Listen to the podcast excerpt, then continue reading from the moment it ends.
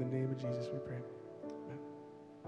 Amen, man. It's great to see everybody here this morning. I just wanted to follow up a little bit with what uh, Pastor Jared said earlier, man. I just strongly encourage you to um, sign up over the next, uh, I guess, four weeks, five weeks here in June um, to sign out at Friends of North, or to serve out at Friends of North Richmond. Um, I just think it's it's a a great, and I'm going to say sort of easy, convenient way for us to serve. It is is right here. Um, and uh, you'll be doing kind of warehouse work. You might be interacting with some people, putting uh, food and things like that in people's cars, but really it's just a way for us to get out and serve. I think one of the things that makes us a great church, if I can say it that way, is that we get our hands dirty. We don't just throw money at stuff. And uh, one of the bummers about the last 12 months for me as your pastor has been that we've thrown a lot of money at things, which has been fine. It's one way we've been able to minister during this time. But I'm ready to get my hands dirty again, and I think we need to get our hands dirty again. And uh, so I'm just encouraging you strongly if you can sign up to serve um, out at Friends of North Richmond. Maybe you just want to go out there one day and see what they do, see how they handle it before you sign up. Man, that'd be great. I would strongly encourage you to do that. Um, but let's get out there and let's serve and uh, bring your food um, and, and uh, non perishables and things like that um, uh, to help with their, the food pantry too, because they give away thousands and thousands and thousands of items of, of uh, groceries every week for hundreds of people. Um, so they need that assistance also. So uh, please do that. Um, you know what, uh, Greg, would you do me a favor? Would you turn the lights up, the house lights? That'd be great. Um, I, I, I, don't, if, you, if I've been here 12 years, whatever it is, and, you know, I've been here for any amount of time, you don't ever do this, I'm going to rant. I'm going to go on a rant. So here's my opening rant. Ready? Uh, what we saw in the video from Minneapolis that led to the death of George Floyd should be intolerable. The cries for justice must go on and on and on until justice is actually served.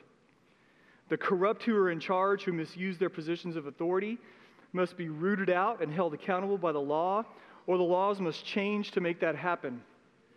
We cannot tolerate any part of our system that immorally impoverishes people, encourages people to not strive to the highest levels of life and productivity that they can reach, or artificially rewards or punishes people due to race, religion, or gender.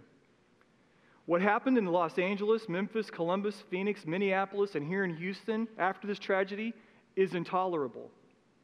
The demonization of policemen is short sighted, demoralizing, and a poorly thought out strategy for change. The destruction of property, the rioting, the burning, the dehumanizing actions of those who have taken advantage of this tragedy is shameful and counterproductive.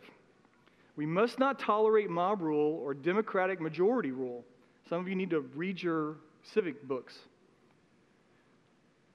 We are a nation of laws that, for the most part, for better or for worse, mostly are informed by a Judeo Christian worldview. We, were either, we will either be a nation of laws and law abiders, or we will be a nation of immorality, bullies, injustice, and mob rule. What happens in the hearts of men is the issue and should be just as intolerable as the other two to us as Christians. What happens in the heart of someone who potentially crushes the life from another person what happens in the heart of the rioter, what happens in the heart of the justice warrior, the white shamer, the black militant, the everyday person of any color. This is the seat of the real tragedy. Why are we supposed to, or why are we surprised when people kill, die, burn, yell, subvert, cheat, abuse, beat, destroy those around them? Why are we surprised by that? We will eventually see this world burn up exactly because people are slaves to sin and Satan and our own evil desires. Unless the Lord has mercy, unless the sanctuary fellowship takes the gospel, the real gospel, unless the church goes with the gospel to change the hearts of men and in real change themselves, there is no hope for anyone. Pray for justice, yes, but because we can never legislate, legislate or incarcerate the evil out of men's hearts. Let's pray for God's mercy and saving grace through Jesus Christ to save as many people as possible, lest we be consumed with the evil of our own hearts. Stand against evil, change the system, go with the gospel into every area and level of society. End of rant. This is going to be a much more, oh, think, this is going to be a much more personal morning for me as we kind of wrap up uh, Hebrews chapters 1 through 10 and get into chapter 11. Um, I, I can't really get over how crazy the last almost 12 weeks has been. Um, who I miss and what I miss, and I've been forced to kind of look at why I miss those things, has been a hard process, I think, if you're paying any attention to yourself right now, any kind of self awareness. Um, what this time has revealed in me and about me, how the Lord has folded this time in with what with what he's been doing with Mindy.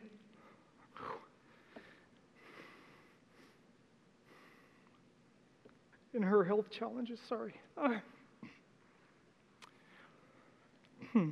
Jesus, uh, Hebrews has been so challenging to us and encouraging to us, and it should be. There are two overarching encouragements I'd like to give you this morning from Hebrews.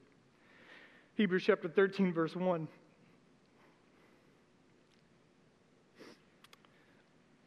Let the love of the brethren continue. Verse 7. Remember those who led you, who spoke the word of God to you. And considering the result of their conduct, imitate their faith. Jesus Christ is the same yesterday, today, and forever. Do not be carried away by varied and strange teachings, for it is good for the heart to be strengthened by grace, not by foods through which those who were so occupied were not benefited. We have an altar from which those who serve the tabernacle have no right to eat. For the bodies of those animals whose blood is brought into the holy place by the high priest as an offering for sin are burned up outside the camp. Therefore, Jesus also, that he might sanctify the people through his own blood, suffered outside the gate. So let us go out to him outside the camp, bearing his reproach.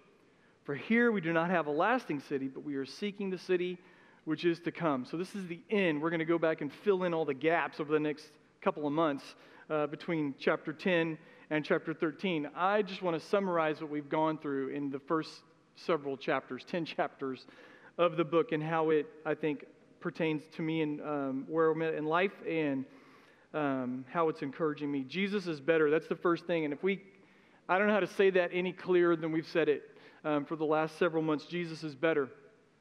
He's better than religion and ritual. He's better than any substance you can medicate yourself with. He's better than anything you entertain your heart and your mind with. He's better than any other love or any other relationship. He's better than any other experience. He's better than any idol that you are loving and worshiping today. He is better than any other hope to change people's hearts. He is better than any other attempt to secure our relationship with God. He is better to remove our sin and our guilt. He is better to give us holiness so we can stand before God. Jesus is better. He's better. He's better than anything. This is, this is a very simple, there's a very simple application for you guys, okay? And I really want to challenge you to do this today. Can we just, we just got to stop at this point, I think. Jesus is better than, and fill in the blank. Now, here's what I want to tell you to do. Because if you'd asked us to, to, to do this 12 weeks ago, I think our answers would have been different. Okay? Fill in the blank. Jesus is better than, and what I want you to put in that blank is what you think you can't live without. Is that too hard? Is that too personal? I want you to fill in the blank what you think you can't live without.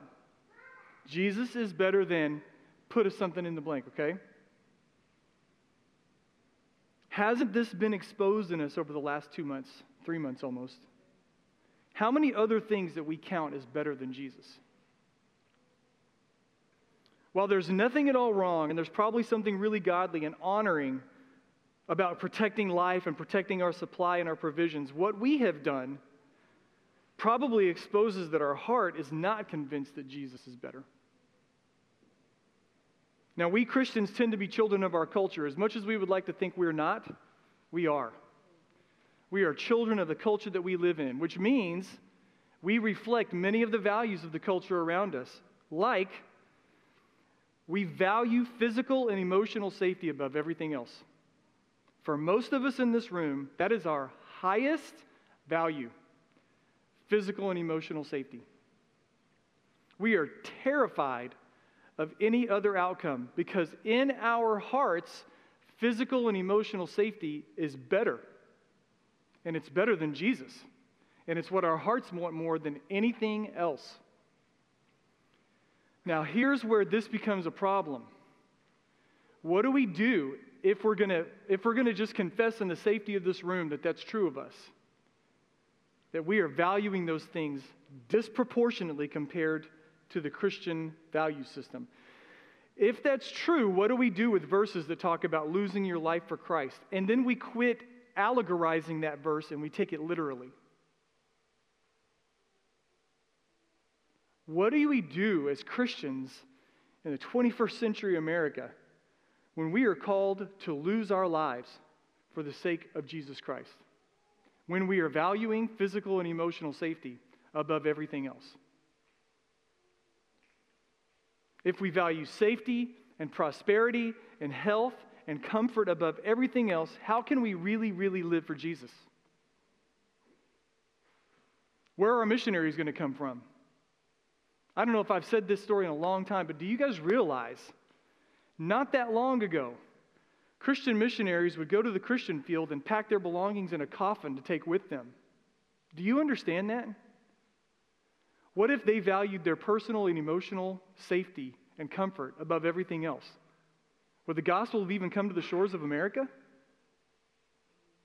Where are our missionaries going to come from if we value personal safety and comfort above all else? What about foster parents? What about adoptive families? What about local warriors for justice and truth? What about policemen who will finally do what's right no matter what? What about loving our neighbor as we love ourselves? Some of you, my gosh, you've got healthcare workers next door to you. You haven't done anything over the last 12 weeks because you're afraid this virus is going to jump out from behind a tree and kill you. Because we value personal safety and comfort above everything else. See, this, do you understand where the clash begins to happen? I'm not saying be stupid and walk across 59 during rush hour. I'm just saying that at some point or another, we have to value God's values for living the Christian life because Jesus is better, or we're not going to do that. And we will lose the experience of what it means to live the fullness of the Christian walk because we count other things better than Jesus.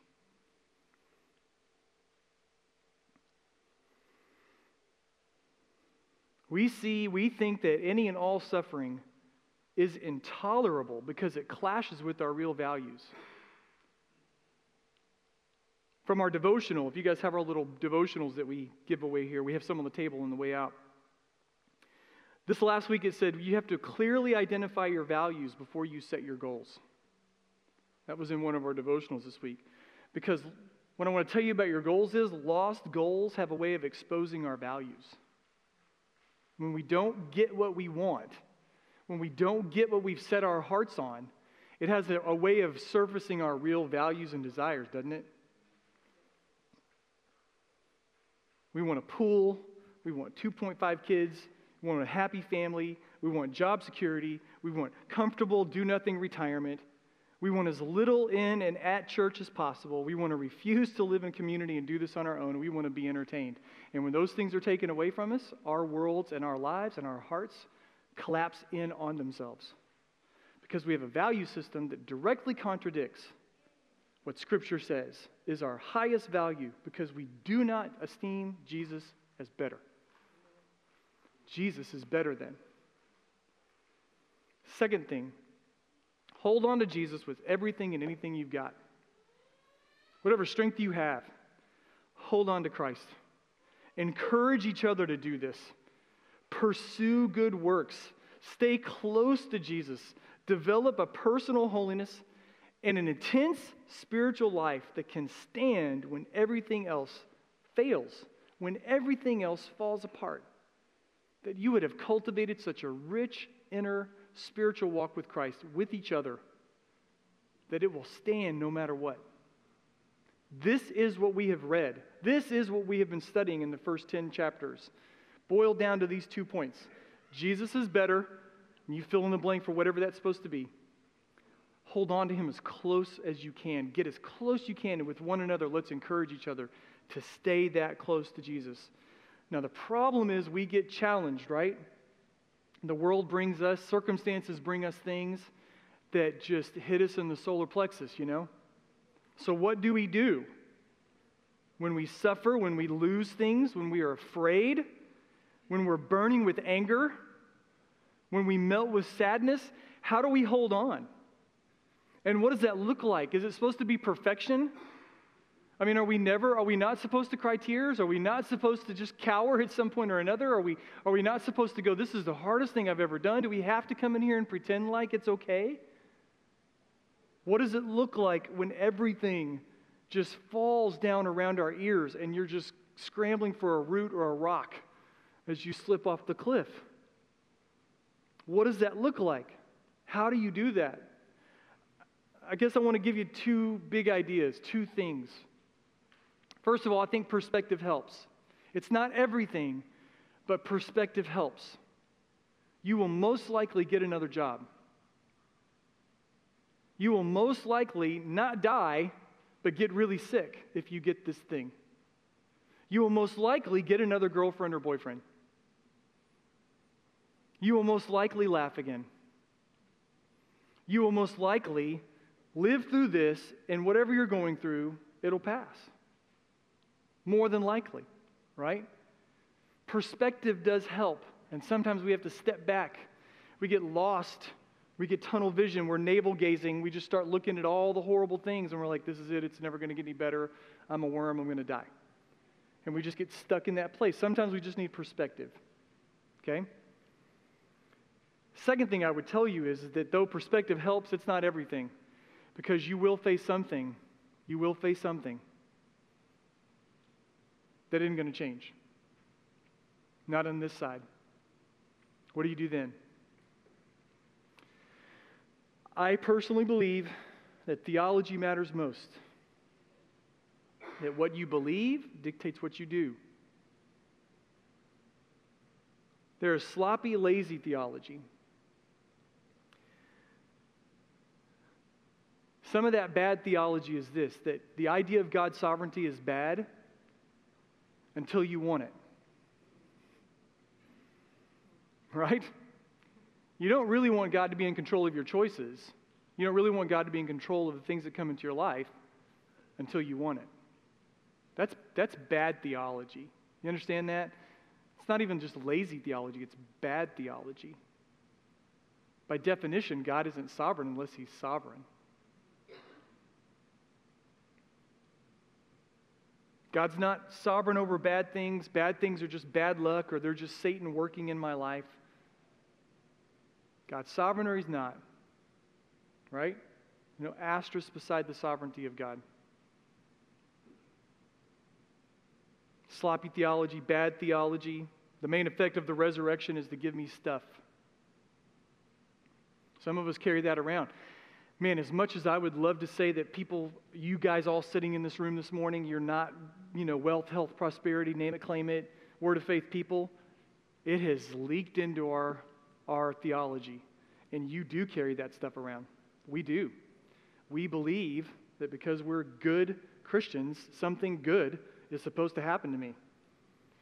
We believe that because we've prayed and fasted and give and we tithe and we attend church and we play in the band and we serve something's supposed to happen good to me. So it's either some kind of mystical Eastern, you know, mysticism, karma junk that's going on, or it's like this word of faith stuff that somehow or another we're supposed to be able to influence God to do something for us because he owes us, right? That the main effect of the resurrection is to give me stuff here and now. There's another horrible piece of this theology, if you go far enough up that tree, that says that God has given up part of his, his sovereignty to people. There's a magic formula to get God to give me what I want.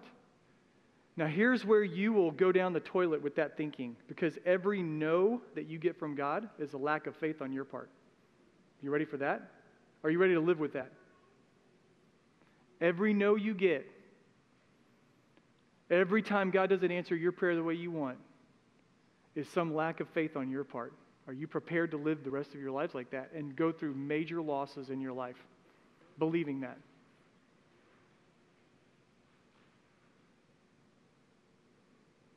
There's an insufficient theology There's a Calvinism, a sovereigntyism, a, de- a determinism that can lead to fatalism.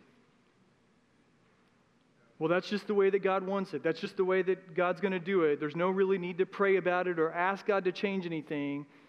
Sadness or anger really isn't allowed because it's unfaithful to God's plan. This person ends up with a resigned, bitter religious fatalism, and that is not God honoring. You cannot read the Psalms, and you cannot approach the Garden of Gethsemane with that idea in your mind. Jesus is our anchor, Hebrews 6 4 says, an anchor for our souls behind the veil where our faith stands sure. He is our anchor. He's the anchor of hope for us when everything falls apart because He's better. Remember? He's better than. If you anchor your soul to anything else, it's weak. It can't handle the stresses, the strains, the pull, the storms of life. Christ is the anchor that holds. I'm going to give you four anchors that you have to hold on to when everything falls apart because Jesus is better. First of all, God is good.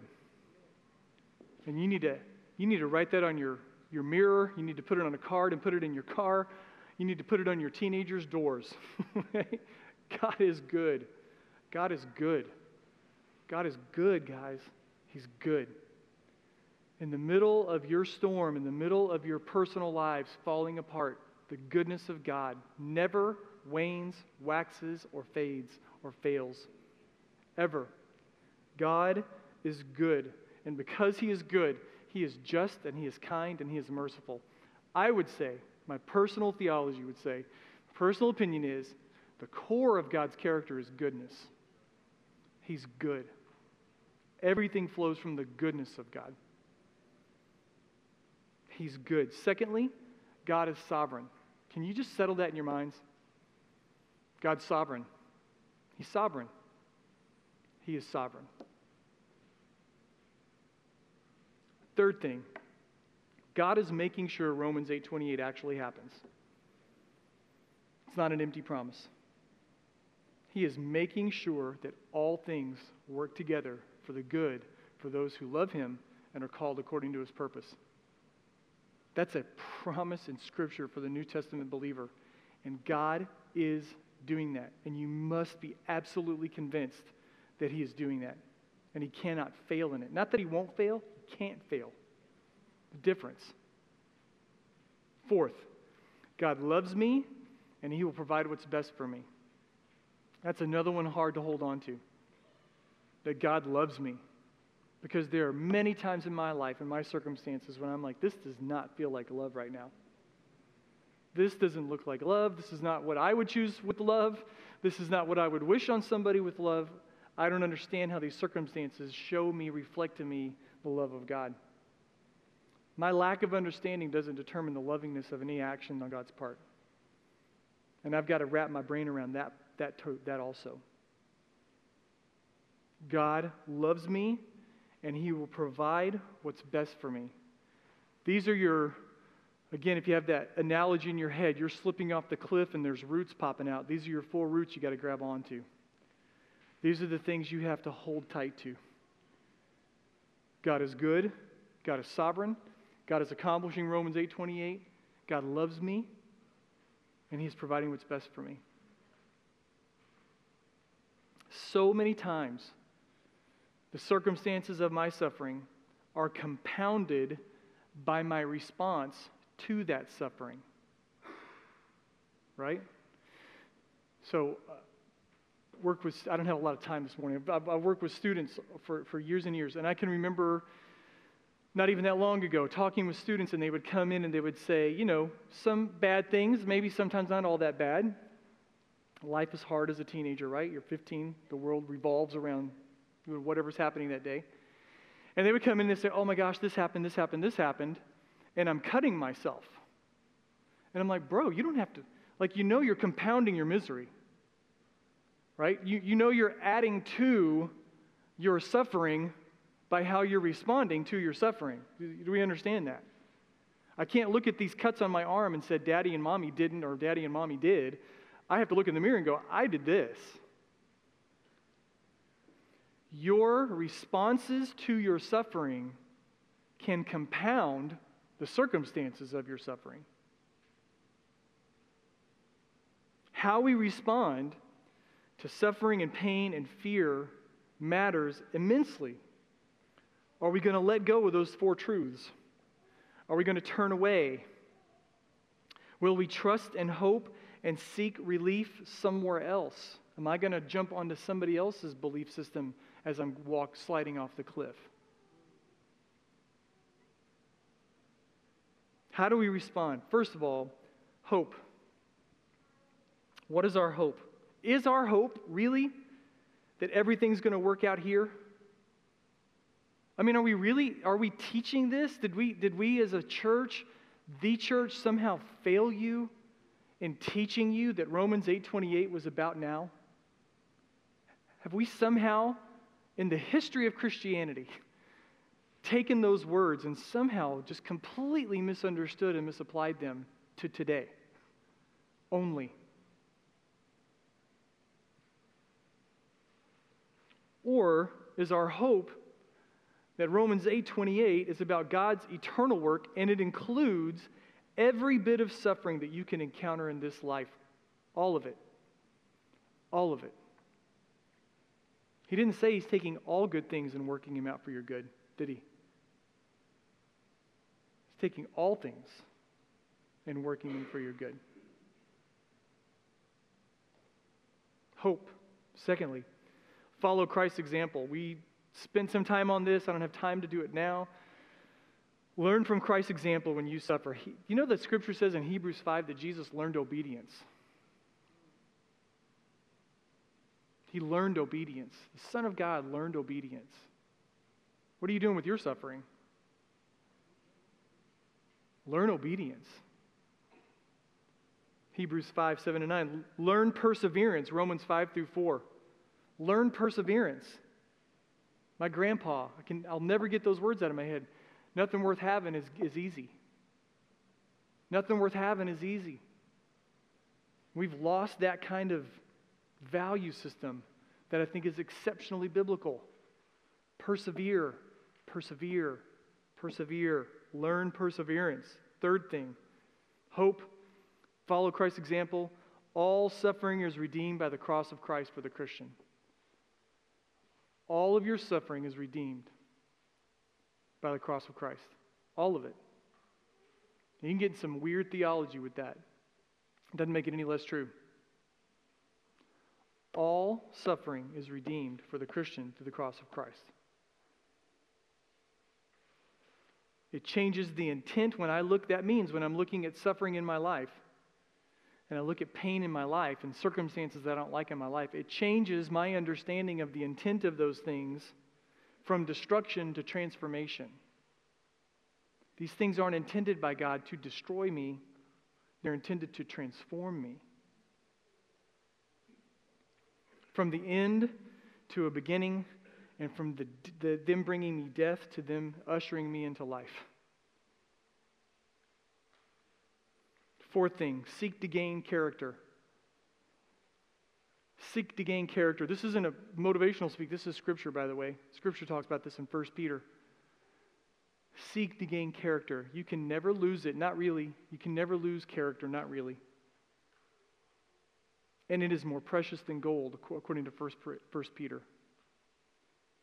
What God is working in your character, He deems more precious than gold. Gain character. Fifth thing, we should have a forward looking faith. The price has been paid to redeem all of me, even my death and my pain, but it has not all been applied to me yet, and it will not be applied to me on this planet. We're not perfectionists. We do not believe that we receive everything that Christ has died to give us here. At best, this is a way station and training depot for what we're going to go into someday, where we realize the full effects of everything that Jesus did for us on the cross. We must have a forward looking faith. This is the great hope and message that Christians have held on to for millennia. Millennia. Somehow we have swapped it for air conditioning in big homes and five cars and pools and vacations. You know what I'm saying? We've made that the ultimate goal. Hope In the right place, following Christ's example, all your suffering is redeemed, gain character and perseverance. Have a forward looking hope. Now, this is all well and good when it's theory, right? A lot of amens when you're just going, yeah, when I suffer, I hope that's what happens to me. hope I can handle it that well, right? Problem is, is that suffering comes to us. That as much as we would like to insulate ourselves from it, we can't. So, what does this look like in real life? You know what it looks like? It looks like anxiety.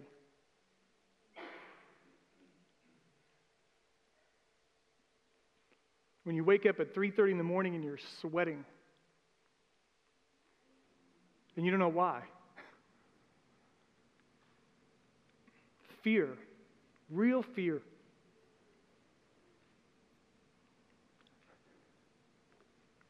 Death is a real possibility. The death process sucks pretty bad. And the loss of the life that you wish you had. Confusion.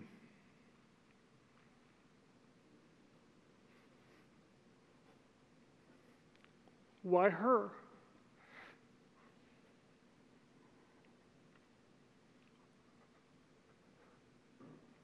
Why now?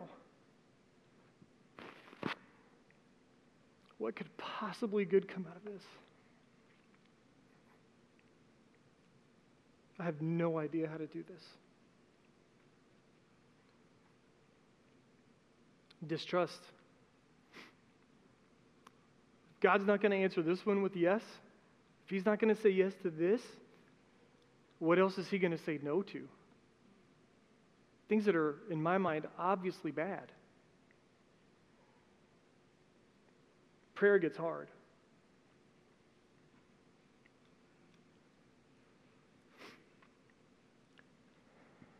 Joylessness.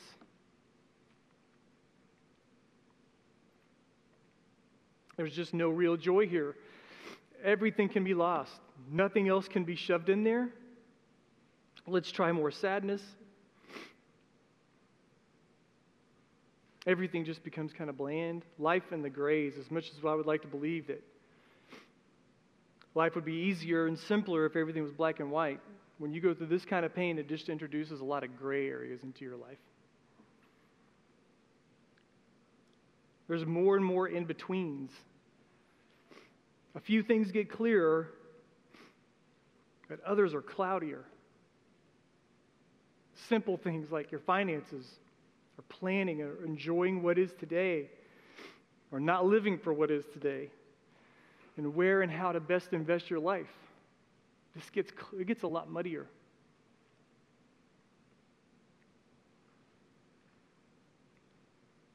Self absorption.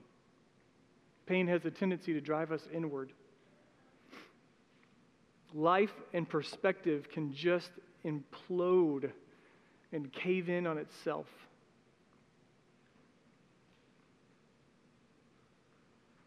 There is more than a normal, a normal conscious effort that you have to put in to do anything for anybody else, especially with pure, true motives.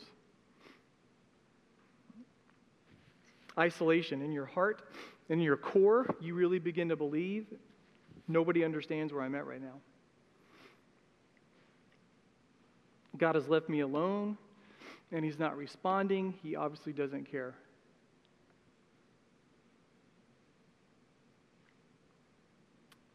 There are two narratives I want to push you to. Narratives, right? There are stories, biblical stories. Two narratives I want to push you to as we think about how to take Hebrews and hold on.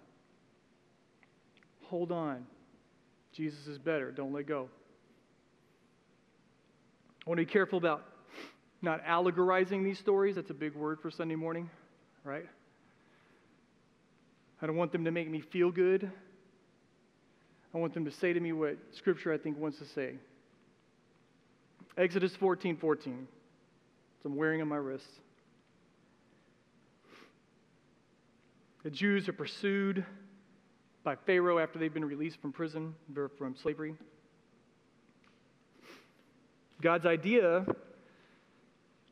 as they run away from Pharaoh is to take them to a place that dead ends at the Red Sea. So they're running from the world's greatest superpower, a nation of slaves with children and old people and carts and donkeys. And God's idea is hey, I got an idea, guys. Why don't you just run up to the, dead, the Red Sea where there's nowhere else to go? That's God's idea. He tells them to do that. At that point, it doesn't really matter if the Red Sea was two feet deep or 200 feet deep, because ain't nobody getting out of that. So, what do we do? We have an army behind us and the Red Sea in front of us. Do we run? Do we scream? Do we cut ourselves? Do we eat more? Do we sleep and hide? Do we take pills to keep our emotions under control? Well, God says, hey, listen to his people, you got to do three things. And we're like, yeah, God, give me something to do because this plan is awful, right? So, what, what's, what do I do? This is what God says to him. It's terrible advice. Be quiet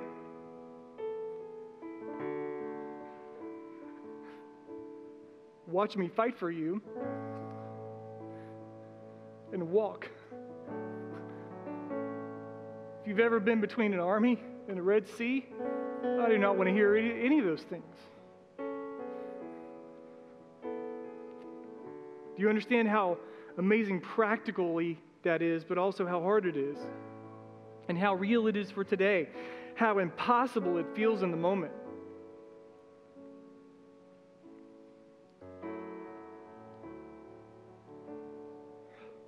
It's exactly what I've watched Mindy try to do.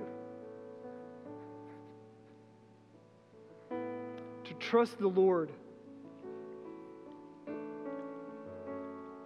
That He's going to fight for her and strengthen her, and that she can be quiet.